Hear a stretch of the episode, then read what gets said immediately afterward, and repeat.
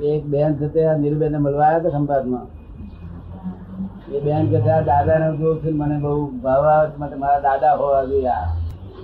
સભાજી અંબાલાલ લાલચંદ લખે છે ને? હા હા હા હા. એ એમના દાદા થાય. મારા દાદા હોય એવું લાગે મને. શું?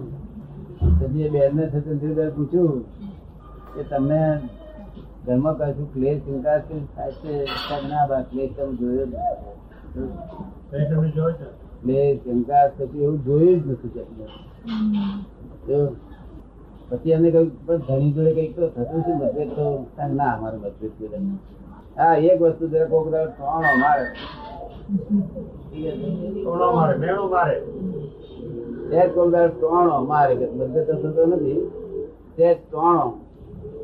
અને અમને તો આવડે ને ટોણો મારતા તો આવડે ને. આ તો બુદ્ધિશાળી લોકો. હા હા આવ- બરાબર. ટોણો મારે કે તો નીલબેન શું કહ્યું એને પૂછ્યું તમે શું કરો છો? શું કહ્યું એને?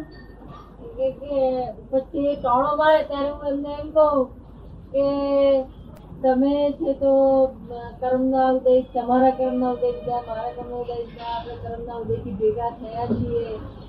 પછી જો આ આ પછી મહેણા ટોણા છે ને માટે પહેલા મારી વાત નહોતી કરી છે કે તારા ડેવલપમેન્ટ ને ધન છે. સાચી વાત દાદા.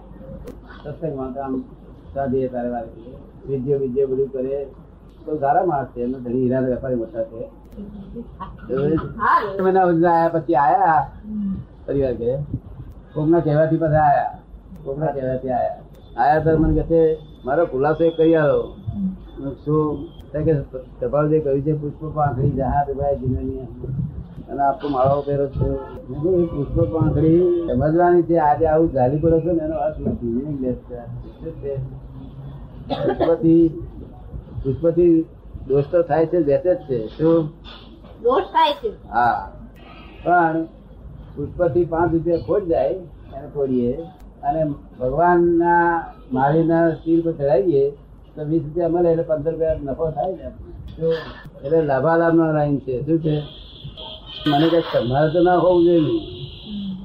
મેં કહ્યું જો તમને એક્ઝેક્ટ સમજવું હોય તો પુષ્પો એ એવી જેવી વસ્તુ છે કે છેલ્લા અવતારમાં જ નહીં હોય તો ચાલશે છેલ્લા અવતારમાં છેલ્લા અવતારમાં જો ફૂલ કસાયો કરે છે અને આની વાતો આગળ આવી ધરે છે ખોટું ઉપયોગ કરે છે લોકો જો હા બધું આને સમજણ બધું કરવા માટે? કોઈ એમ ગણા થઈ જાય કે એકેન્દ્રીય માટે ભગવાને કહ્યું જ નથી. કશું શબ્દ બોલ્યા નથી ભગવાન એક જ વાત બોલ્યા છે કે ત્રસ જીવોને ત્રાસ ના ત્રાસ તો બે ઇન્દ્રિય જમાડી. એક ઇન્દ્રિય માટે તાજો પીજો છે. પણ દુરુપયોગ ના દુરુપયોગ નહીં કરવાનો. ના આપના ચરણે પુષ્પ આવે તેનું પણ સારું છે ને. એ પુષ્પ ને છે તો પેલા પાંચ ટકા એને જાય પુષ્પની પાસે જાય એટલે મનુષ્યના જે પાંચ ટકા એને કપાયા પુષ્પ ને થાય છે. પુષ્પ કરે છે. જો એટલે આ બધું નહીં સમજવા જોગા ઠોક કરી નાખી ચાલુ. હવે એકેન્દ્રીય જીવન માટે કે છે પાણી ગરમ પાણી કરી પીવે છે. એનો હેતુ શું?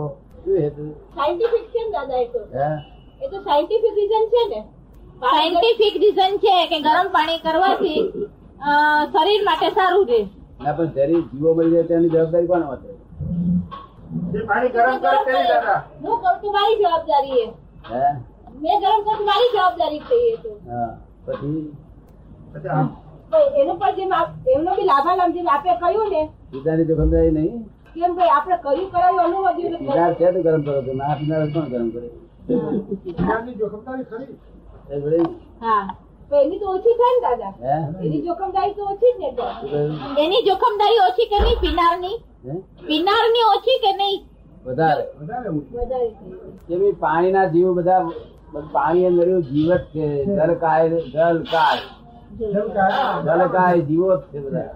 એને મારીને પીજો કે છે. છે? શા માટે? એને મારે મારવા? કે તમારા અંદરનું શરીરનો એ રે. શું તંદુરસ્તીને નુકસાન ના કરે. અને તો તમે મોક્ષ માર્ગને પામી છે ને? એટલે તો હવે લોકો એક એક એક માઉસ એક ઇન્દ્રિયમાં માંસ કરવું નથી તે. તો? એને એને ભાન નથી. અત્યારે ઘઉં ને આપણે કહીએ પડ્યા હોય આ ઘઉં ને બાફો તો ઘઉં નાસી જાય. તો નાસી જાય તેના માટે ભગવાન ના પાડે. જો ઘઉં નાસી જતા હોય. ત્રાસ થાય એટલે ત્રાસ નહીં દેવા ત્રાસ થતો હોય ને ત્રાસ નહીં હા ઘઉંને છતાં કરતા આપણે પાણી નાખીએ તો એ લાગણી દેખાડે. તો એટલે જીવ છે એની ખાતરી. પણ એ ત્રાસ પામતો નથી દરવા બેસે નાહી જાય તો શું થાય? ખાલી પડે.